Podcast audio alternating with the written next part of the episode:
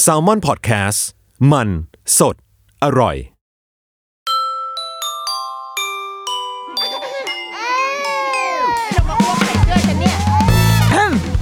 เดอะรุกี้มัมคุณแม่มือสมัครเลี้ยงกับนิดนก สวัสดีค่ะ นิดนกกลับมาอีกแล้วเดอะรุกี้มัมนะจ๊ะ วันนี้เรา กำลังอินว่ะเพิ่งดูละครจบอ้าวชื่อจำชื่อไม่ได้ มันเป็นละครที่ไม่มีใครรู้ชื่อเรื่องว่ะแต่ทุกคนจะจำได้ว่ามีคุณหมอสองคนใช่ไหมแล้วก็อีธานตะวัน เราจะไม่พูดเรื่องการเลือก เพราะว่านี่มันไม่ใช่เรื่องของรายการเราใช่ไหมกูจะไปยุ่งอะไรกับชีวิตเขาเขาจะเลือกผู้ชายคนไหนมาเป็นผัวก็เป็นเรื่องของเขาแต่มันมีอันหนึงเว้ยที่เราแบบขัดใจมาก มันคือบทของพี่ตั๊กพี่ตั๊กเป็นคุณพยาบาลบนรถฉุกเฉินบทพี่ตั๊กเนี่ยนางก็เป็น คุณพี่พยาบาลรุ่นใหญ่ ที่ไปกิ๊กกักกับน้องอะไรวะน้องวาน น้องวานเป็นคุณหมอหมอเด็ก แล้วก็ไม่รู้ไปทำอีท่าไหน อยู่ดีๆ ในวันหนึ่งประมาณ3ามสี่ตอนก่อนจบ พี่ตั๊กท้องเฉยว่ะ อยู่ดีพี่ตั๊กท้องพอพี่ตั๊กท้องปุ๊บกูรู้สึกเกิดความเอ่อรีเลทกับตัวเองขึ้นมาทันที พี่ตั๊กทำไมอยู่ดีท้องคะ แล้วก็เข้าไปดูในทวิตเตอร์ ทุกคนก็แบบไอ้เหี้ยพี่ตักเป็นพยาบาลไหมพี่ตักไม่รู้จักการคุมกำเนิดวะก็มีการกลด่าพี่ตักกันเกิดขึ้น แล้วก็พี่ตักท้องมาบอกทุกคนว่าท้องตอนที่ตัวเองแบบ ใกล้คลอดมากแล้วอะประมาณ7-8เดือนอะไรเงี้ย ซึ่งแบบพี่ตักมึงทำงานมาตลอด7-8เดือนได้ไง เดี๋ยวเราไว้พูดกันเรื่องนี้ในตอนหลาย ๆ ตอนต่อไปเนาะเรื่องแบบคนท้องการทำงานอะไรเงี้ย ตัดภาพมาตอนก่อนจบ เอาพี่ตักคลอดลูกว่ะ อยู่ดีก็เจ็บท้องคลอดน้ำเดิน น้ำแตกอยู่ที่ป้ายรถเมย์ซัมติงแล้วพี่ตักก็คลอดลูก ก็เด็กก็ปลอดภัยเนาะอ่าก็มีหมอหมออะไรว่าหมอฉลาม เป็นคนไปทำคลอดให้นู่นนี่สุดท้ายหลังจากพี่ตักคลอดลูก เราก็ได้เห็นพี่ตักอยู่ในทุกฉาก ในละครจนถึงวันที่มันจบ สิ่งที่เราคิดก็คือ พี่ตักมึงไม่ลาคลอดหน่อยเหรอวะ นี่มันเพิ่งคลอดลูกเปล่าวะพี่แล้วแบบ แล้วนมพี่ไงแผลนี่ไม่ไม่มีเจ็บปวดฝีเย็บอะไรสักหน่อยเลยเหรออะไรเงี้ย คือที่เราคิดแบบเนี้ยเพราะว่าเราผ่านการคลอดลูกมาแล้ว ผ่านการแบบมีลูกแล้วก็ผ่านการลาช่วงลาคลอดอะสามเดือนมาแล้วอะซึ่งแบบ มึงมันไม่ได้ตัดใจมาทำงานได้ง่ายขนาดนั้นมันไม่ได้มาแบบเฉิดฉายโดยที่แบบชีวิตไปยุ่งกับการทำงาน แล้วก็โดยไม่ได้มีการพูดถึง part ลูกอะไรเงี้ยเข้าใจว่าในทางละครมันมันมันไม่สามารถไปให้ detail กับตัวละครได้ขนาดนั้นหรอกเนาะแบบความเป็นจริงอะแต่ว่า เออ เลยมานึกถึงเรื่องนี้ดูเรื่องของการแบบ มีลูกคลอดลูกอะไรเงี้ยเพราะว่าเอาจริงช่วงเนี้ยปลายปีตอนนี้เดือนพฤศจิกาใช่ไหม มันเป็นช่วงที่คนคลอดลูกเยอะมาก ถ้าเราเข้าไปใน Facebook เราก็จะเจอแบบเพื่อนๆ เราตอนนี้คลอดลูกกันเยอะมาก เพราะว่าพฤศจิกาเนี่ยจะเป็นผลผลิตของวันวาเลนไทน์เคยเล่นกันไหมเคยเล่นแบบว่าเอ่อทำนายการถือกำเนิดจากวันเกิดของแต่ละคน เราทำสถิติมาแล้วว่าถ้าเราไปในห้องเรียนเนี่ย คนจะเกิดเดือนเก้าจะมีเด็กเกิดเดือนกันยาเยอะมาก เพราะว่าเดือนกันยาเนี่ยเป็นผลผลิตของการฉลองปีใหม่ และวันคริสต์มาสคือพ่อแม่หนาวๆไม่มีอะไรทำก็อืมเอะซะหน่อยแล้วก็เด็ก ๆ ก็จะมาเกิดเดือนกันยา ส่วนคนที่เกิดประมาณเดือนพฤศจิกาเดือนธันวาเนี่ยจะเป็นผลผลิตของช่วงวันวาเลนไทน์แล้วก็วันมาคาบูชา เป็นช่วงวันหยุด บรรยากาศมันอากาศมันก็กำลังโอเค แล้วก็วันแห่งความรักอะไรอย่างนี้ ก็เป็นผลผลิตก็จะมาเกิดทำไมกูถึงมีจิตอกุศลต่อพ่อแม่ขนาดนี้วะเนี่ยนี่แหละช่วงเนี้ยมันคนเด็กก็จะเกิดเยอะ ดังนั้นเราว่าคนที่ฟังรายการเรามันก็คงมีทั้งคุณแม่หลายคนที่กำลังเตรียมตัวจะคลอดลูกในเร็วๆนี้ รวมถึงคนที่มีเพื่อนที่กำลังจะคลอดลูกมากมายในช่วงปลายปลายปีแบบนี้ด้วย แล้วก็แบบอ่ากูต้องแบบไปเยี่ยมเพื่อนต้องไปนู่นนี่อะไรเงี้ยก็เลยอยากจะเออมาคุยกันถึงแบบเรื่องของการคลอดลูก ดูดีกว่า เพราะแม่งเป็นเรื่องลึกลับมาก มันเป็นสิ่งที่ถ้าเราเราเชื่อว่าทุกคนเด็กไทย 80%ต้องเคยไปเข้าค่ายธรรมะ แล้วก็พระอาจารย์จะต้องเปิดคลิป การคลอดลูกของแม่ แล้วก็จุดเทียนให้ทุกคนจุดเทียนไว้ข้างหน้า แล้วก็ดูคลิป เป็นภาพจิ๋มอ๋อเนี่ยกูได้พูดคำว่าจิ๋มมามีจิ๋มของแม่อยู่ที่ขึ้นจอใหญ่มากเป็นแบบโปรเจคเตอร์ใหญ่ๆ แล้วก็พระอาจารย์ก็จะบรรยายไปด้วยว่า ความรักของแม่นั้นยิ่งใหญ่ ความเจ็บปวดที่ไม่มีใคร จะสามารถรับรู้ได้แล้วพระอาจารย์แกก็จะพูดไปด้วยเทียนก็จะสว่างไปทุกคนก็จะนั่งร้องไห้ แล้วก็ภาพเด็กค่อย ๆ ออกมาจากจิ๋มแม่ก็จะอยู่ข้างหน้ามึงมันเป็นมันเป็นซีนที่แบบแอบเสิร์ดมากอะแต่ว่านี่แหละมันเป็นสิ่งที่ เชื่อว่าเด็กมัธยมทุกคนจะต้องเคยผ่านภาพนี้ แล้วมันก็จะเป็นเหมือนเป็นเรื่องลึกลับ ที่เราจะรู้สึกว่าการคลอดลูกมันก็คือภาพภาพจิ๋มใหญ่ ๆ ตรงนั้นน่ะที่อยู่บนโปรเจคเตอร์แล้วพระอาจารย์บรรยายอะมันน่าคือการคลอดลูก แล้วมันก็จะติดอยู่ในความทรงจำเรามา บวกกับคำพูดของใครก็ไม่รู้ที่บอกว่า การคลอดลูกเป็นเรื่องที่เป็นเจ็บความเจ็บที่สุดในชีวิตของผู้หญิงคนหนึ่งถ้าเธอไม่มีลูก เธอจะมีวันเข้าใจอะไรอย่างเงี้ยซึ่งเราผ่านอันนั้นมาแล้วก็พบว่า เออ กูก็ไม่รู้เพราะว่าไม่ได้ไม่ได้คลอดเองอะแต่ว่าอยากย้อนกลับไปหน่อยละกัน ย้อนกลับไปสองปี ในวันที่เราคลอดลูก การคลอดลูกเนี่ย มันก็จะมีสองแบบแหละโดยคนทั่วไปรู้กันเนาะก็คือการคลอดโดยหมอตำแย แล้วก็การคลอดบนแท็กซี่โอ้ยไม่ใช่เอ๊มีการเล่นตลก การคลอดก็มีสองแบบก็คือการคลอดเองแล้วก็การผ่าคลอดใช่ไหมการคลอดเองก็คือการคลอดเองก็คือการเบ่ง แล้วก็ออกมาทางช่องคลอดของคุณแม่ ตามปกติ อันนี้คือการคลอดเอง ซึ่งมนุษย์เราทำมาตั้งแต่ตั้งแต่มีมนุษย์นะตั้งแต่มีมนุษย์แล้วก็มนุษย์มีลูกก็เริ่มทำกันมาแบบนี้ ส่วนการผ่าคลอดเนี่ย เท่าที่เราแบบเข้าใจนะที่เคยแบบอ่านหนังสือมาอะไรเงี้ย เข้าใจว่าแรกเริ่มเดิมทีอะมันเหมือนกับเป็นการเอาเด็กออกมาจากแม่ที่ตาย เพื่อช่วยชีวิตเด็ก เหมือนแม่ตายไปแล้วแม่เบ่งคลอดจนแบบอ้อ ไม่ไหวแล้วลูกคอสอำลาไปก่อนแล้วก็ครอกไป แล้วก็คนที่อยู่แถวนั้นก็เลยแบบเฮ้ยเฮ้ยเฮ้ยเรามาดูดิเด็กยังอยู่ปะวะอะไรเงี้ยแล้วก็ผ่าเอาเด็กออกมาฟึบ เด็กถ้าเด็กรอดก็เด็กก็รอด ถ้าเด็กไม่รอดก็คือก็ตายออกมานอกท้องแม่ แล้วก็มันก็จะมีอีกอันหนึ่งที่เขาบอกว่าคือการผ่าคลอดเนี่ยภาษาอังกฤษอะมันชื่อว่า cesarean section นี่กูมีความรู้ cesarean section ว่ากันว่ามันเป็นตำนานเนาะที่มาของคำว่า cesarean มันมาจากจูเลียซีซ่าจูเลียซีซ่าที่เป็นนักรบสมัยโรมันนะที่ยิ่งใหญ่มาก เขาบอกว่าจูเลียซีซ่าเนี่ยเป็นคนแรกที่เกิดขึ้นถือกำเนิดมาด้วยการผ่าคลอดเออซึ่ง จริงๆ มันไม่ใช่การผ่าคลอดแบบที่เราเข้าใจในทุกวันนี้หรอก มันคือการที่คุณแม่ของจูเลียซีซ่าเนี่ย เออชื่อใครวะ ชื่ออะไร ออลอลอล่า ออลอเลียอะไรสักอย่างอะ แกตาย คือเหมือนแบบเบ่งคลอดจนเสียชีวิต หมอก็เลยผ่าเอาเด็กชายจูเลียซีซ่าออกมาฟึบจากท้อง เขาก็เลยว่ากันว่าเป็นที่มาของคำว่าว่าว่า caesarean แต่ก็มี นักคุณหมอหรือนักภาษานักการภาษาหลาย ๆ คนก็บอกว่าโอ้ยอีบ้าเพ้อเจ้อ caesarean ก็คือมันมาจากคำภาษาละตินนั่นแหละอะไรเงี้ยแต่โดยส่วนตัวเราอะเลือกที่จะเชื่อเรื่องจูเลียซีซ่ามากกว่า เพราะว่าอะไรเพราะมันสนุกไงคำมันต้องมีที่มาที่สนุกใช่ไหมไม่ใช่แบบ มึงมาบอกว่ามีพื้นฐานมาจากภาษาละตินจบอย่างเงี้ยหรอไม่มีจินตนาการไร้สาระดังนั้นเรามาเลือกเชื่อเรื่องที่ดูเป็นเรื่องแต่งดีกว่านะคะอะ การคลอดหลังๆมาหลังๆจากยุคที่เป็นการผ่าเอาเด็กออกมาจากแม่เนี่ยคือเขาใช้คำที่แบบโหดร้ายมากนะเขาใช้คำว่า cut open cut the mother open คือเหมือนพาอีแม่ออกมาแล้วก็ดึงเอาลูกออกมาอะไรเงี้ยแต่ว่าหลังจากนั้นเนี่ยการผ่าคลอดเนี่ยมันถูกใช้เพื่อช่วยชีวิต ทั้งแม่และลูกจริง ๆ เพราะว่าการคลอดลูกอะ มันเป็นภาวะแห่งความเป็นความตายนะเว้ย ในสมัยเนี้ยปี 2019-2020 เนี่ย เรามองว่าการผ่าคลอดก็เป็นเรื่องปกติ แต่ว่าในทางการแพทย์จริง ๆ แล้วอะ ผู้หญิงท้องไม่ใช่คนที่สุขภาพดี ไม่ไม่ได้ถูกทรีตว่าเป็นคนที่สุขภาพดีนะ ในทางการแพทย์ ผู้หญิงท้องคือคนที่มีความเสี่ยง เหมือนมีระเบิดอยู่ในตัว พร้อมที่จะมีอะไรเกิดขึ้นในตัวก็ได้ นี่คือสภาวะของผู้หญิงท้องคือผู้ป่วยคนหนึ่ง และการคลอดก็คือสถานการณ์ที่ไม่ใช่เรื่องดีอะไม่ใช่เรื่องแบบ โอ้ยเรื่องมงคลอะไรเงี้ยคือมันเป็นเรื่องที่ในทางการแพทย์ต้องให้ให้ความดูแล เพราะว่ามันพร้อมที่จะ เกิดอะไรขึ้นก็ได้มีความเสี่ยง ดังนั้นการผ่าคลอดจึงเกิดขึ้นมาเพื่อลดความเสี่ยงที่จะเกิดขึ้นจากการคลอดเอง อันนี้คือจุดประสงค์ของการผ่าคลอดในทางการแพทย์นะคะ แต่ว่าโอเคในบ้านเราและในอีกหลาย ๆ สังคม การผ่าคลอดมันก็ถูกใช้ในในรูปแบบอื่นเนาะเช่นแบบเอาไว้ดูเลิกกันซะหน่อย เกิดมาตกฟ้าเกิดเท่าไหร่อะไรเงี้ยก็เป็นเรื่องของ บริบทสังคมและ แต่ว่าในทางการแพทย์อีกเช่นกัน วงการเขาก็จะพยายามบอกว่า ตอนนี้อัตราการเกิดแบบผ่าคลอดนะนี่กูวิชาการเกินไปปะเนี่ย ไปต่อไปต่อก่อนละกัน แต่ว่ามันสนุกนะ อัตราการผ่าคลอดอะ มันเริ่มเยอะขึ้นบนโลกใบนี้คือแบบในประเทศโดยเฉพาะแบบในประเทศที่เจริญแล้วอะ ก็เริ่มเยอะขึ้นด้วย เขาก็ไม่รู้เหมือนกันว่าเอ๊ะแรงจูงใจคืออะไรวะอะไรเงี้ยบางทีคุณหมอก็อาจจะแบบ เออผ่าคลอดเธอจะได้แบบหมอจะได้ไม่ต้องมาลุ้นร่วมลุ้นไปด้วยตีสองตีสามกูไม่ต้องตื่นมาทำคลอดหรือเปล่าอะไรซึ่งเขาก็พยายามจะโปรโมทให้เฮ้ยแม่แม่กลับมาคลอดเองกันเถอะอะไรเงี้ยนี่ก็ปล่อยให้มันเป็นเรื่องของทางการแพทย์ไปไม่เกี่ยวกูไม่ใช่หมอ เราเราเป็นแม่ดังนั้น เราจะเลือกอะไรก็ได้เรื่องของเรา ทีนี้ตัดภาพกลับมาที่ตัวเราเอง เราไม่มีความตั้งใจอะไรเลย เป็นแม่ที่ไม่ได้แบบว่าโอ้โหฉันจะต้องคลอดเอง เพราะว่าฉันอยากจะเรียนรู้ได้ซึมซับความเจ็บปวดที่พระอาจารย์เคยบอก ซึ่งแบบเอาจริงพระอาจารย์ก็ไม่รู้ว่าแบบถูกปะคือแบบว่า พระอาจารย์ก็ไม่ได้คลอดลูกอะแต่ว่าอะแต่พระอาจารย์บอกบอกว่าพระอาจารย์แบบแม่เจ็บเราก็เชื่อพระอาจารย์ตรงนั้น แต่เนี้ยเราอะไม่ได้อยากจะ คือไม่ได้แบบมีความตั้งใจว่าจะคลอดเอง แล้วก็ไม่ได้มีความตั้งใจอยากจะดูเลิกคลอดด้วย คือเป็นเป็นคนที่อยู่ตรงกลางมากๆว่าอะไรก็ได้ หมอประเมินว่ายังไงเราไปตามนั้นหมด ตอนแรกคุณหมอ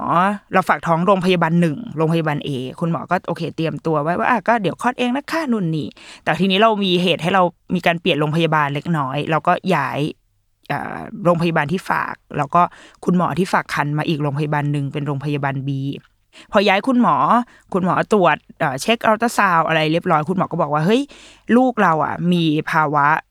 สายสะดือ พันคอ นึกภาพอะมดลูกมันก็เหมือนลูกโป่ง ใหญ่ ๆ แล้วก็มีน้ำอยู่ในนั้น แล้วก็จะมีเด็กลอยเด้งไปเด้งมาเด้งไปเด้งมาอยู่ในนั้น สิ่งที่เชื่อมคุณแม่กับลูกเนี่ย ก็คือสายสะดือ สายสะดือก็จะอารมณ์แบบฟิลลำไส้อะแบบยาวๆขดไปขดมาอะไรเงี้ย ทีเนี้ยอีเด็กอะมันก็จะลอยไปลอยมาอยู่ในน้ำอะมันแบบมันเป็น มันเป็นอิสระ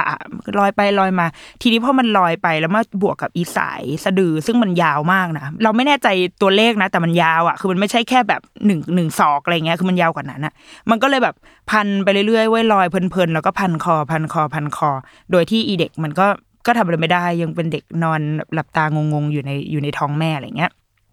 ทีนี้พอคุณหมอเขาตรวจจับได้จากการอัลตราซาวคุณหมอก็เลยบอกว่า โอเค ตอนนี้คุณแม่มีภาวะนี้อยู่นะ สิ่งที่คุณแม่ทำได้ตอนนี้หนึ่งคือ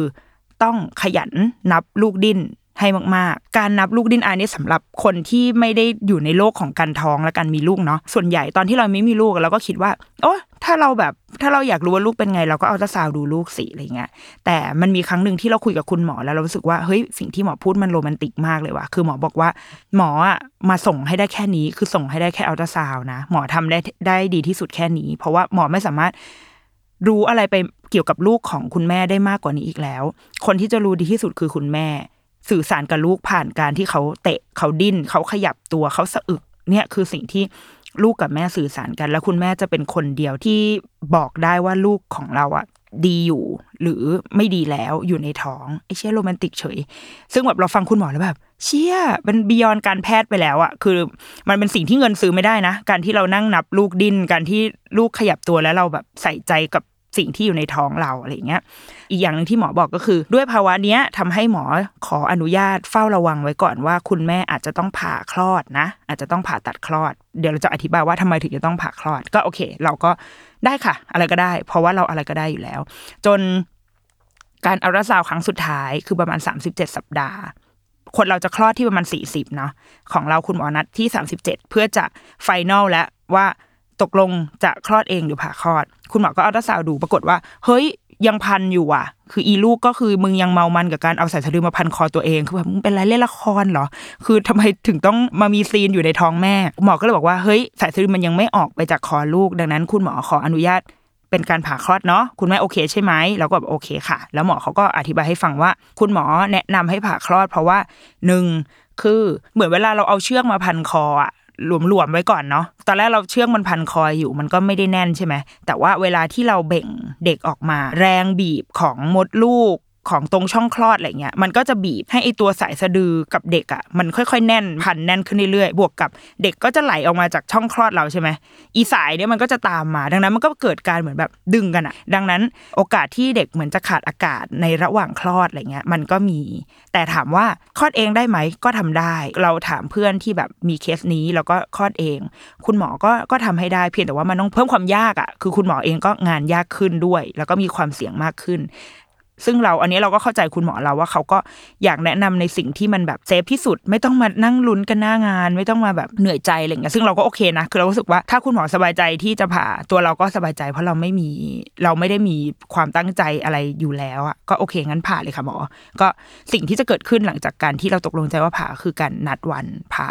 โอเค หมอบอกผ่าค่ะ งั้นเลือกวันมาเลยในอีกอาทิตย์หน้าเอาวันไหนก็ได้ ก็เลยต้องเกิดการ Google เกิดขึ้นว่าว่าเลิกคลอดลูก ซึ่งแบบ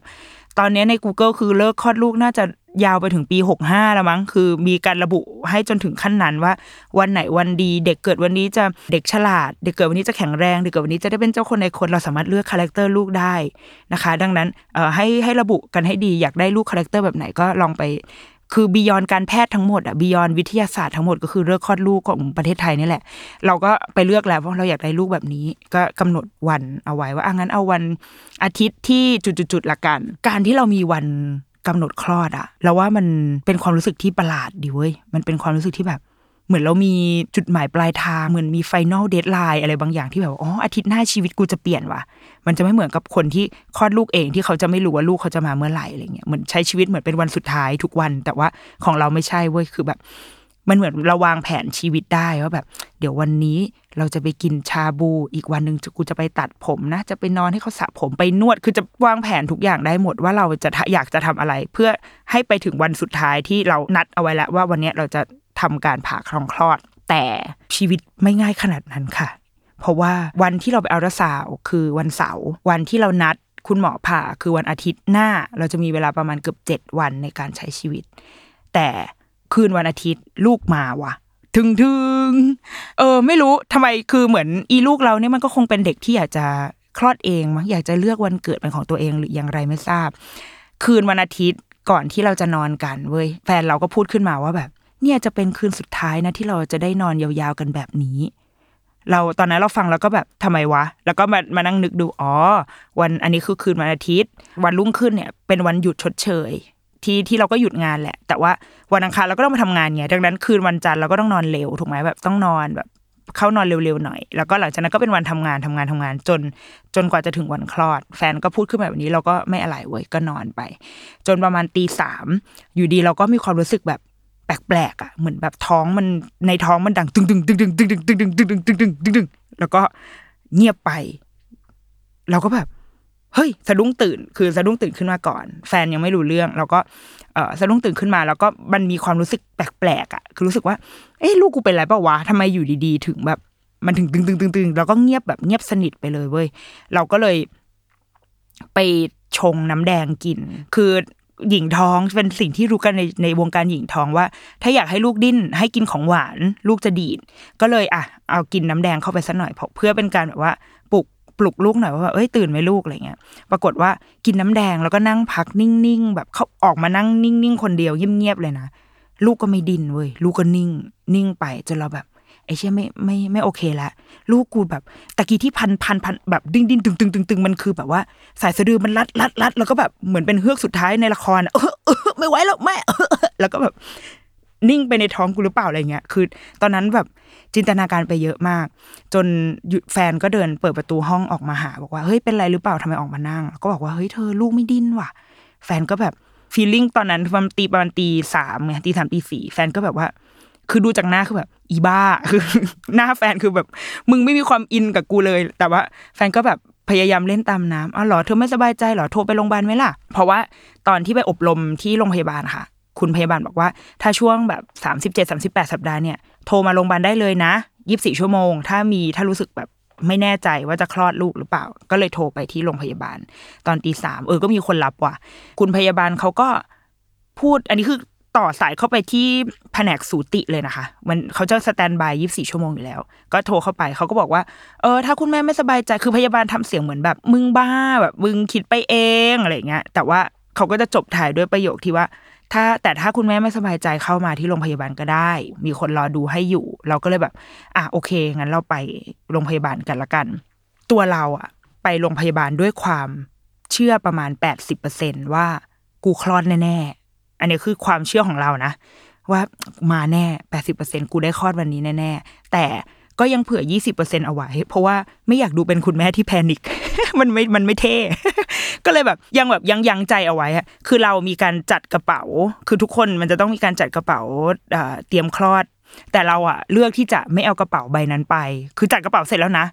แต่ว่าคุยกับแฟนว่า ไม่ต้องเอาไปหรอก แต่ในใจอะอยากเอาไปมาก คือแม่งทำไมกูถึงทำตัวย้อนแย้งในตัวเองขนาดนี้วะ คือแบบมันไม่เท่อะคือการไปโรงพยาบาลแล้วแบบแพนิคแพนิคถือกระเป๋าไปมันดูไม่เท่ก็เลยไม่เอาก็เลย แต่ว่าไปหยิบกล้องมา ไปหยิบกล้องถ่ายรูปมา แฟนก็บอกว่า เธอทำไมต้องเอากล้องถ่ายรูปไปด้วย เราก็แบบ เออหน้าเผื่อเผื่อไว้ก่อน เราก็เออเดินไปทาแป้งก่อน แฟนก็บอกว่า เธอทำไมต้องทาแป้งไปโรงพยาบาลด้วยวะ ก็เลยบอกแฟนว่า เออเผื่อเผื่อเดี๋ยวแบบเดี๋ยวหมอเห็นหน้าผีไง ก็แบบทาแป้งนิดหน่อยอะไรเงี้ย ไม่ได้แต่งหน้านะแค่ทาแป้ง อะก็สุดท้ายก็ถือกล้องกับตัวเอง พร้อมแบบพวกบัตรใบฝากคันอะไรเงี้ยขึ้นรถมา ไปจนถึงโรงพยาบาลก็โดนจับนั่งรถเข็น คือโดนทรีตว่าเป็นแบบว่าคนท้องขั้นสูงสุดแล้วอะก็โดนจับนั่งรถเข็นแล้วก็พาขึ้นไปที่ห้องคลอด พอพยาบาลเขามาดู ปรากฏว่าตอนนั้นอะลูกเริ่มขยับแหละเริ่มดิ้นแหละพยาบาลเขาก็แบบโอ้ยเห็นไหมคะอะไรเงี้ยอะเดี๋ยวเตรียมกลับบ้านแล้วกันเนาะแต่ว่าอันไหนๆมาแล้วให้คุณหมอตรวจหน่อย ก็พาเราไปนอน ให้คุณหมอตรวจตอนนั้นก็จะเป็นคุณหมอเวรเป็นหมอ หมอเวรไม่ใช่คำด่าหมอนะคือเป็นเป็นหมอเวรอะ เป็นหมอที่อยู่เวรอะ ก็มาตรวจให้เป็นหมอผู้หญิงที่ เราเข้าใจว่าเป็นหมอเอาซอร์สเป็นหมอที่แบบ เพราะเราไม่เคยเจอคุณหมอคนนี้มาก่อนเป็นเหมือนหมอรับจ้างมาอยู่เวรให้ช่วงเวลาวิกาลอะไรเงี้ยคุณหมอเขาก็มาติดเครื่องตรวจจับการเต้นของลูกอะไรเงี้ยที่พุงเรา ก็คือตอนนั้นก็คือนอนกับว่าอะกูได้กลับบ้านแล้วอะไรเงี้ยหมอก็ ไปทำนู่นทำนี่แล้วหมอก็เดินกลับมา เขาก็เอากระดาษที่เป็นกราฟ การเต้นของหัวใจของลูกมากางดู แล้วหมอก็บอกว่า เฮ้ย หมอว่ามันแปลกๆว่ะ ขอดูนิดนึงนะ ขอจับหน่อยอะไรเงี้ย แล้วพอหมอพูดจบปุ๊บ คือยังไม่เขาเรียกว่าไม่มีการขออนุญาตดีกว่า หมอก็คือล้วงมือเข้ามาในในช่องคลอดเราเลย โดยวิโดยเอ่อพลการรับขึ้นมา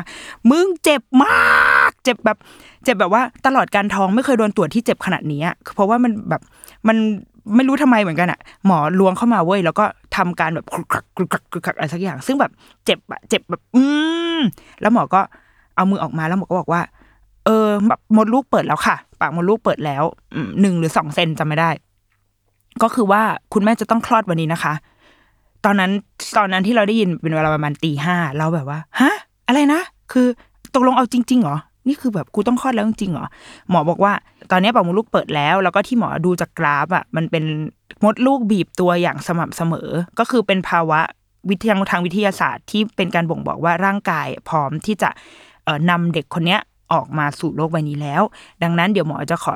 เอ่อโทรไปปรึกษากับหมอที่เราฝากคันก่อนว่าจะอย่างไรดีอะไรเงี้ย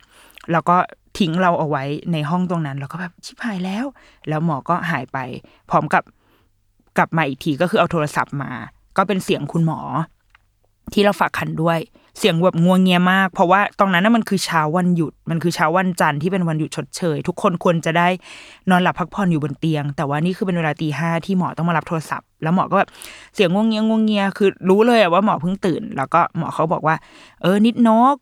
ลูกเขาเลือกวันเกิดของเขาเองแล้วนะ เดี๋ยวอ่าคลอดวันนี้แหละ เดี๋ยวหมอมาทำคลอดให้ แบบเสียงแบบเสียงคุณหมอน่ารักมาก แล้วก็ ไม่ต้องกลัวนะ เดี๋ยวหมอมา เดี๋ยวเก้าโมงเจอกันจบคือคุณหมอเลือกเวลาเกิดให้ลูกกูด้วยคือเก้าโมงคือเดาว่าหมอคงแบบมมันเป็นเลขดีอะไรเงี้ยแล้วก็หมออาจจะแต่งหน้าทันเพื่อจะมาถึงโรงพยาบาลตอนเก้าโมงก็โอเคเก้าโมงจะเป็นเวลาคลอดลูกของเราพึ่ง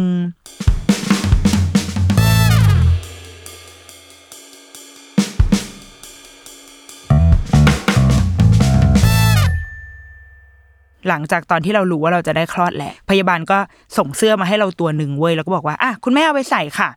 เราก็ไปใส่ สภาพของเสื้อตัวนั้นอะ มันเป็นเสื้อที่เหมือนมันเหมือนมันเป็นแบบอารมณ์เป็นแจ็คเก็ตอะแล้วก็ผ่าตรงกลาง แล้วก็มีเชือกเยอะๆๆๆๆๆๆให้ผูกเหมือนอัลฟีแบบเชือกรองเท้าอะเปิดตรงกลางอย่างเงี้ยเราก็อะเอาไปใส่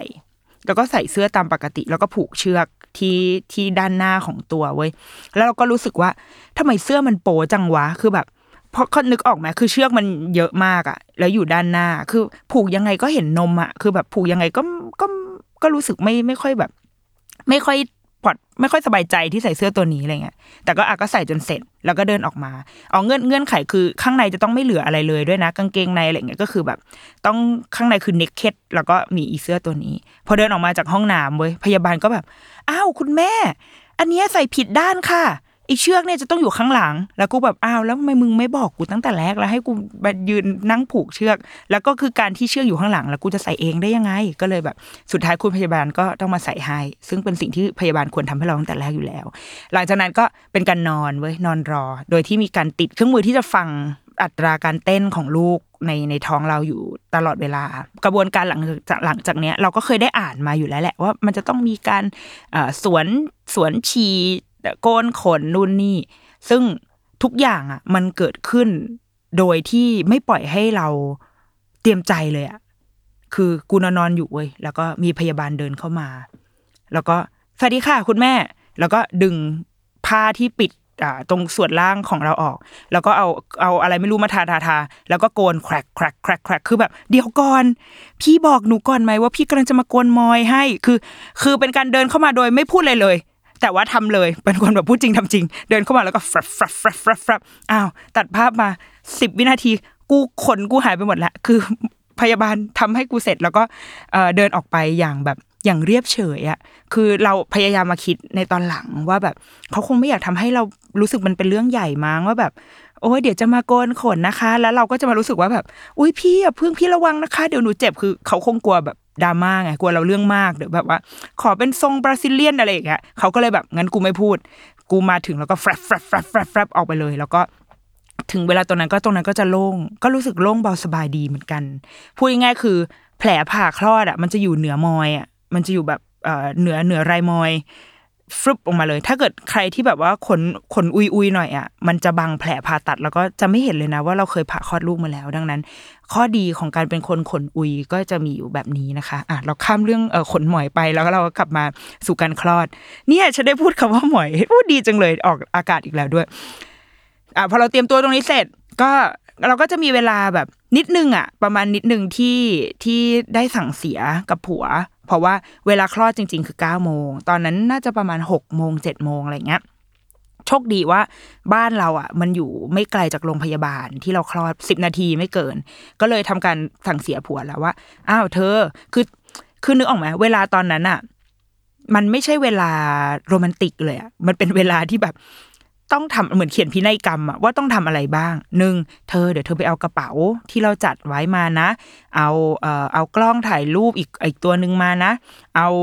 เอกสารทั้งหมดที่เราต้องใช้อะไรเงี้ยซึ่งเรามีการทำลิสต์เอาไว้อยู่แล้ว แล้วก็เธอจะต้องไลน์ไปบอกใครบ้างไลน์ไปบอกเจ้านายฉันไลน์ไปบอกเพื่อนฉันบอกแม่บอกญาติบอกพี่บอกอะไรคือ คือเป็นการสั่งเสียว่า เธอจะต้องทำอะไรบ้างหลังจากที่ ฉันคลอดลูกแล้วฉันจะหมดสติไป เธอจะต้องทำอะไรหนึ่งสองสามสี่เธอจะต้องเอาอะไรมาบ้าง แล้วก็สิ่งสำคัญที่สุดที่บอกให้แฟนเอามา ก็คือ เธอต้องเอาแป้งผสมรองพื้นตลับนั้น พร้อมกับบลัชออนเบาๆ มาให้ฉันด้วย เพราะว่าฉันจะต้องมีการแต่งหน้านิดนึงขอให้หน้ากูไม่มัน ก็พอในการถ่ายรูปกับลูกในห้องผ่าตัดแฟนก็แบบ อะโอเคโอเคโอเค ก็แฟนก็หนีหายไป แล้วก็เหลือตัวเราคนเดียวอยู่ในห้องเว้ย ตอนนั้นแหละที่เป็นนาทีที่รู้สึกว่า เออ ได้อยู่คนเดียวกับลูก แล้วก็คนหมอยก็ไม่มีแล้วคือไม่เหลืออะไรแล้วอะก็คือไม่มีใครต้องมาทำอะไรกับเราละเราก็เหมือนได้คิดอะไรนิดหน่อยว่า เออ เอ้ย มันชีวิตกำลังจะเปลี่ยนแล้วนะกำลังแบบ เอ๊ะ ควรจะกลัวไหมนะหรืออะไร ซึ่งเราก็พบว่า มันไม่มีเวลาให้เรากลัวอะไรเลย ไม่มีเวลาให้เราจินตนาการถึงอะไรเลย จินตนาการถึงความเจ็บจากการเอามีดมาผ่าท้องเราอะไรเงี้ยไม่มีเลยเว้ยเพราะว่า คิดว่าเอาจริงก็ขอบคุณลูกเหมือนกันนะ ที่ทำให้ทุกอย่างมันเกิดขึ้นแบบฉุกเฉินอะเพราะว่าถ้ามันเป็นการนัดผ่า เราคงมีความฟุ้งซ่านเกิดขึ้นเยอะเหมือนกันในในในการที่จะต้องขึ้นเขียงผ่าตัดใหญ่อะไรเงี้ยแต่นี่คือพอทุกอย่างมันมาแบบฉุกเฉินชีวิตมันก็คือการด้นสดเลยคือเอาเลยเอาเลยเอาใครจะทำอะไรใครทำอะไรกูทำทำทำแล้วก็สุดท้ายเราก็โดนพาไปสู่ห้องคลอดเอ่อตอนที่เข็นเข้าไปในห้องคลอดตอนนั้นเรายังอยู่คนเดียวนะคะ คือ มีการเซ็นบอกไว้แล้วว่าจะให้สามีเข้าไปด้วย แต่ว่าเเดี๋ยวสามีจะถูกนำพาเข้าไปอีกทีหนึ่งโอเค เราก็โดนเข็นเข้าไปในห้องคลอดคนเดียว ข้างในห้องคลอดก็จะเต็มไปด้วยแบบอุปกรณ์ทางการแพทย์ที่ดูไซไฟมากๆเว้ยเป็นแบบเครื่องมืออะไรใหญ่ๆอะไรเงี้ยมีไฟสว่างๆแล้วก็มีพยาบาลมาวุ่นวายกับตัวเราตลอดเวลา มีเขาเอาแบบ เขาเอาอะไรมาแบบพันแขนเราอะไรเงี้ย ตอนแรกเราเข้าใจว่าเขาเอามาวัดอุณหภูมิ แต่ตอนหลังอะเพิ่งมารู้ว่า อ๋อเขาล็อกแขนเราอะล็อกแขนเราไว้กับเตียง คือเข้าใจว่าอาจจะแบบเผื่อถ้าเขาเอ่อบล็อกหลังเราไม่สำเร็จกันเราดิ้นกันเราดีดด้วยความทรมานอะไรเงี้ยนี่คิดคิดเอาเอง แล้วก็ก็จะมีพยาบาลเขามาคอยดูแลให้มาพูดคุย ชวนคุยจนถึงเวลาเก้าโมงที่คุณหมอมา คุณหมอก็เดินเปิดประตูเข้ามาด้วยแบบว่า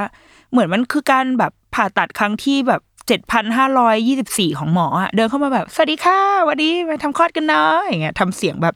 สดใสเวอร์อะแล้วหมอก็เดินมาแล้วก็มาถึงขั้นตอนของการบล็อกหลัง อันนี้เราเชื่อว่าแม่ที่ผ่าคลอดทุกคนก็จะมีความกังวลเรื่องการบล็อกหลังว่าแบบ มันจะเจ็บไหมน้าหรือมันจะบล็อกถ้าบล็อกไม่สำเร็จก็คือเป็นยังไงน้าอะไรเงี้ยมันเกิดขึ้นเร็วมากเลยนะเราก็จะโดนหมอวิสัญญีบอกว่า คุณแม่คะช่วยทำตัวงอเป็นกุ้ง กูเกลียดคำสั่งที่แบบว่า ให้ทำตัวงอเป็นกุ้งแล้วก็แบบ แค่นี้กุ้งพอไหมคะ กุ้งพอยังคะคุณหมอ ซึ่งคือกูก็ไม่รู้ว่ากูกุ้งกุ้งเป็นยังไงวะกุ้งกุ้งเทมปุระมันก็ไม่งอนะหมออะไรเงี้ยแต่ว่าอะก็พยายามดันแบบดันเข่าตัวเองอะขึ้นมา ซึ่งกูก็ดันมากไม่ได้กูติดพุงไงพุงใหญ่ก็ก็ทำให้ดีที่สุดอะ แล้วหมอก็เอาอะไรสักอย่างที่เราเดาว่ามันแหลมๆอะ มันก็มาจิ้มจิ้มที่ที่หลังเราเว้ยแล้วหมอก็บอกว่า อืม หนานะคะเนี่ยกูแบบอีเหี้ยทำไมกูต้องมาโดนด่าตอนกูคลอดเอ่อหมอหมอก็เลยบอกว่า อืม หนานะคะ งั้นเดี๋ยวหมอขอเปลี่ยนเบอร์ ก็คือเป็นการเปลี่ยนเบอร์เข็มที่ใหญ่ที่สุดมามาแทงเอ่อที่บริเวณหลังเรา จังหวะที่ที่เข็มมันแทงอะ มันไม่เจ็บเว้ยแต่มันจะกระจี้ มันจะรู้สึกแบบ เหมือนคนโดนจักรจี้หลังอะแล้วเราพอมันจิ้มเราก็จะตัวก็จะกระเด้งโดยอัตโนมัติ แต่เงื่อนไขของการบล็อกหลังคือเขาจะบอกว่าให้อยู่นิ่งที่สุด เพราะว่าถ้าเราอยู่ไม่นิ่งอะ ถ้าเข็มมันเคลื่อนไปที่กระดูกสันหลังผิดข้ออะทีเนี้ยมึงเป็นอัมพาตหรือคือมันมันเรื่องใหญ่เลยอะแต่จนสุดท้ายเว้ยนาทีที่ยามันเข้าไปในร่างกายเราอะ มันเกิดความรู้สึกอันสุดมหัศจรรย์ก็คือ นึกภาพแบบเวลา ในทีวีมันปิดสถานีอะหน้าจอมันจะขึ้นเป็นแบบซาหน้าจอเป็นแบบเป็นสีเทาๆดำๆแล้วก็เป็นแบบซาปิดสถานีอะเออ เรารู้สึกแบบนั้นที่ท่อนล่างเราตั้งแต่ประมาณเอวลงไปอะ เรารู้สึกแบบนั้นอะ มันแบบแล้วก็ค่อยๆหาย ค่อยๆแบบ ค่อยๆเฟดหายไปเรื่อยๆเว้ย หลังจากที่เรารู้สึกแบบนั้นนะแต่เรายังไม่ได้พูดเลยนะ ว่าเรารู้สึกแบบนั้นอะหมอเขาก็เริ่มทำการผ่าคลอดให้เราเลยคือแบบ หมอทำไมไม่ถามกูหน่อยวะว่าแบบรู้สึกหรือยังอะไรเงี้ยคือเอาความมั่นใจจากไหนวะมามาบอกว่ากูแบบกูพร้อมผ่าแล้วอะแต่ก็คือเขาก็เขาก็มั่นใจถูกนะ ก็คือมันเราก็ทำได้แหละว่าเขาก็มายุ่งยุ่งนัวนัวกับแบบท่อนล่างของเราอะไรเงี้ยแล้วตอนนั้นก็เป็นช็อตที่สามีเราเข้ามา เขาก็มานั่งอยู่ข้างๆเขาก็วางมือเอาไว้ที่แขนเรา เราตอนนั้นที่นอนแบบขาซ่าอยู่ แล้วก็ห้องมันหนาวมาก เราหนาวมากแต่ว่าพอมีมือของสามีเราวางลงมา มันรู้สึกดีมากๆเลยอะรู้สึกแบบเฮ้ยไม่กลัวไม่คือมีกำลังใจอะคำว่ามีกำลังใจมันคือแบบเนี้ยมันคือแบบมันคือภาพที่ชัดเจนของคำว่ามีกำลังใจจริง ๆอะคือแค่เขาวางเขาไม่ได้พูดอะไรเลยนะ แล้วเราก็รู้สึกว่า เอ้ย เราไปต่อได้แล้วว่ะแล้วก็ หมอก็กุ๊กกิ๊กกุ๊กกิ๊กอยู่สักพักหนึ่งแล้วก็เราก็ได้ยินเสียงคุณหมอพูดว่า โอ้โห คิ้วสีทองเลยเงี้ยแล้วก็พอสิ้นเสียงหมอก็เป็นเสียงเด็กร้องว้าว้าแวดแวดขึ้นมา เราไม่ได้รู้สึกว่ามันยิ่งใหญ่เหมือนเหมือนในละครหรือหรือเหมือนที่คนอื่น เคยเล่าให้ฟังอะขนาดนั้น คือเรารู้สึกโล่งใจแค่ว่าอ๋อลูกร้องละแสดงว่าลูกออกมามีชีวิตเพราะว่าร้อง แฟนก็ให้บอกว่านี่ดูสินั่นไง ลูกลูกอย่างเงี้ย ซึ่งแบบ เราก็พยายามเงยหน้าเว้ยแต่เหมือนเราควบคุมร่างกายตัวเองไม่ได้แล้วเพราะว่าด้วยฤทธิ์ยาชาทั้งหลายก็พยายามแบบว่าชะงกหน้า มันมันไม่มีทางเห็นอยู่แล้ว เพราะว่าอ่าเขาเรียกอะไรว่าอะไรวะมันมีที่กั้นอะ มันมีที่กั้นระหว่างตัวเรากับพุงเราอะ มันเลยเราจะบอกอะไรไม่เห็นอยู่แล้ว แล้วพอจะหันไปอีกทางก็ติดสายระยงระยางที่พันหน้าเต็มหน้ากูไปหมด พยาบาลเขาก็อุ้มลูกมาวางไว้ข้างๆแก้มเว้ย แล้วก็ ไปบอกว่าเนี่ย ดูสิดูหน้าลูกสิซึ่งเราแบบว่าเลตาไปก็คือ กูเห็นแต่สายอะสายน้ำเกลือสายอะไรไม่รู้เต็มเต็มเต็มหน้า ก็คือเห็นหน้าลูกประมาณตาข้างขวา เห็นแค่เห็นแค่นั้น แล้วก็ค่ะค่ะค่ะพยักหน้าแบบ เพื่อให้มันจบจบไปอะ ไม่ไม่พยายามแบบว่า คุณพยาบาลช่วยยกสูงหน่อยอะไรเงี้ยคือไม่ทำคือ ไปเอาลูกไปให้จบอะไรเงี้ยแล้วก็มีการถ่ายภาพอะถ่ายภาพหมู่ร่วมกันนิดหน่อย แล้วก็หลังจากถ่ายภาพจบพยาบาลก็จะไล่คุณพ่อให้ ออกไปกับลูก ซึ่งตัวนี้เป็นช็อตที่เราสั่งเสียสามีเอาไว้แล้วว่า เธอจะต้องเดินตามลูกไปทุกก้าวเพราะว่ากลัวโดนสลับลูกมาก ฉันกลัวเป็นแบบ Autumn in My Heart แล้วแบบว่าลูกฉันเป็นซองเฮเคียว ที่ไปเติบโตอยู่ในบ้านเศรษฐีอะไรอย่างงี้ ฉันไม่โอเค ก็เลยให้ให้ผัวเนี่ยดู แบบตามติดตามลูกทุกฝีก้าวซึ่งตอนหลังก็มาพบว่าแบบ จริง ๆ ไม่ต้องขนาดนั้นก็ได้เพราะว่ามึงดูจากหน้าลูกมึงก็น่าจะรู้แล้วด้วยโหงวเฮ้งหลายๆอย่างมันก็คือ มันก็ฟ้องอยู่ที่หน้าลูกอยู่แล้วอะไรเงี้ย หลังจากที่สามีไป ตอนนั้นอะสำหรับคุณแม่นะ ที่กำลังจะคลอดลูกช็อตนั้นอะมันเป็นช็อตที่แบบตายได้แล้วอะคือมันเป็นการนอนอยู่ในห้องที่แบบว่า ใครจะทำอะไรกับชีวิตเราอะก็ทำไปเลยอะ มันเหมือนเราคงเมายาหรืออะไรด้วยก็ไม่รู้คือ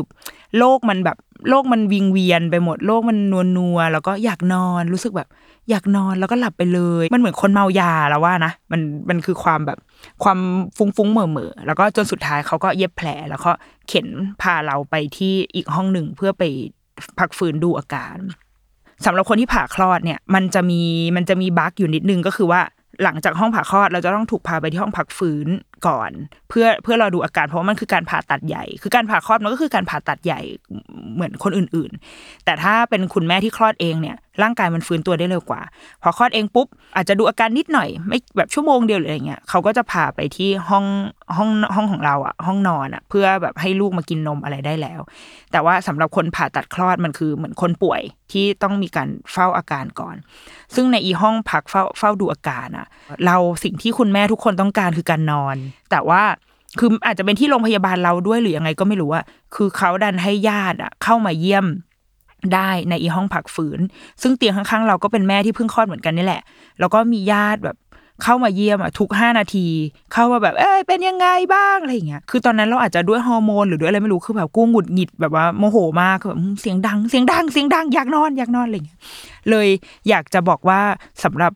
ญาติพี่น้องปู่ย่าตายาย รอให้แบบคุณแม่เขาขึ้นไปบนห้องเยี่ยมอะห้องที่มันเป็นห้องพักฟื้นอะให้มันเป็นห้องพักฟื้นทรีทให้มันเป็นห้องพักฟื้นคือห้องที่คนไข้ได้นอน เพราะว่าหลังจากเนี้ยเขาจะไม่ได้นอนแล้วนะคะ คุณตาคุณยาย คุณปู่คุณย่าและญาติพี่น้องญาติโกโหติกา เขาจะไม่ได้นอนยาวอีกอีกเป็นเวลาอีกหลายเดือน ให้เขาได้นอนพักอย่างน้อยเนี่ยสองชั่วโมงที่เขานอนดูอาการอะ อันนี้เป็นคำขอร้องจากคุณแม่ที่ได้ผ่านการ โดนขโมยเวลานอนตรงนั้นมาแล้วนะคะ เรารู้สึกว่าชีวิตตอนนั้นยังไม่มีอะไรเปลี่ยนแปลงเลย ข้างในตัวเรายังรู้สึกว่าเราก็ยังเป็นนิดนกคนเดิมอยู่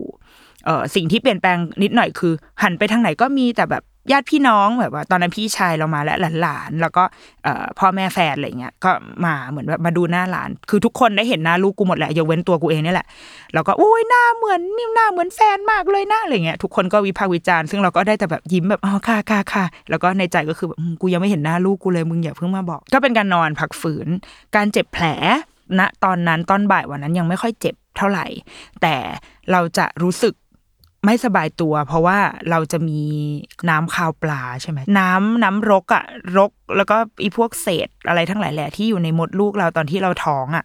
มันก็จะทยอยไหลออกมาตามลูกเราออกมาด้วย ซึ่งอีตรงช็อตเนี้ยมันเป็นช็อตที่แบบอี๋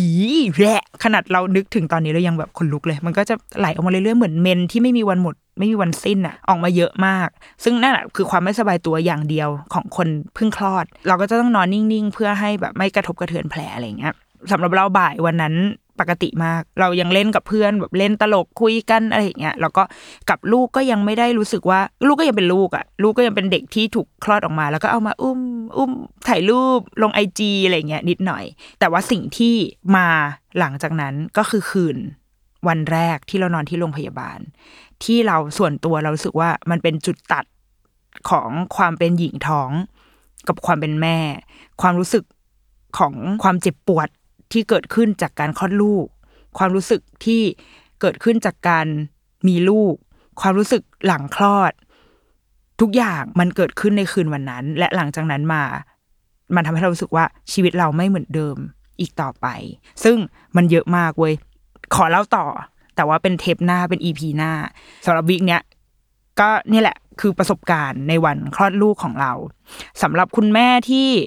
ตอนนี้กำลังช่างใจอยู่ ระหว่างการจะผ่าคลอดหรือว่าการจะคลอดเอง โดยส่วนตัวเราไม่มีคำแนะนำอะไรให้เลยเว้ยเพราะว่าเราไม่ได้ เราไม่ได้เชื่อในอะไรเป็นมากกว่ากันอะเราแค่เชื่อในความสบายใจของเราและคุณหมอ คือเรารู้สึกว่าถ้ามันเกิดขึ้นด้วยบรรยากาศที่ดี คุณหมอสบายใจที่จะคลอดแบบนี้ให้เรา คุณหมอมั่นใจที่จะคลอดแบบนี้ให้เรางั้นเราก็เราก็มั่นใจ เพราะว่าเรากำลังฝากชีวิตเราและลูกไว้กับคุณหมอเนาะดังนั้นความสบายใจของหมอก็เป็นสิ่งสำคัญเหมือนกัน โดยส่วนตัวเราเลยไม่ไม่ได้มีคำแนะนำที่เชียร์ไปทางไหน แต่ละว่าขึ้นอยู่กับตัวคุณแม่เองว่า เออ คุณแม่สบายใจที่จะทำเลือกในทางไหน โอเค ก็เดี๋ยวอาทิตย์หน้าเรามาเล่าต่อเนาะเกี่ยวกับชีวิตในโรงพยาบาล ซึ่งแบบว่ามันมากสำหรับเรานะเดี๋ยวคนของคนอื่นไม่รู้เป็นไงเว้ยแต่ของเราเราว่าหลายรสชาติมากจริง ก็มาพบกันอาทิตย์หน้านะจ๊ะ ทุกวันจันทร์เดี๋ยวจันทร์หน้าเจอกันกับ The Rookie Mom คุณแม่มือสมัครเลี้ยงกับดินนกนะจ๊ะ อาทิตย์นี้ขอตัวไป ไปฉี่ก่อนตอนนี้ไม่ได้ปวดท้องคลอดแล้วตอนนี้กูปวดท้องฉี่นะจ๊ะขออำลา สวัสดีค่ะ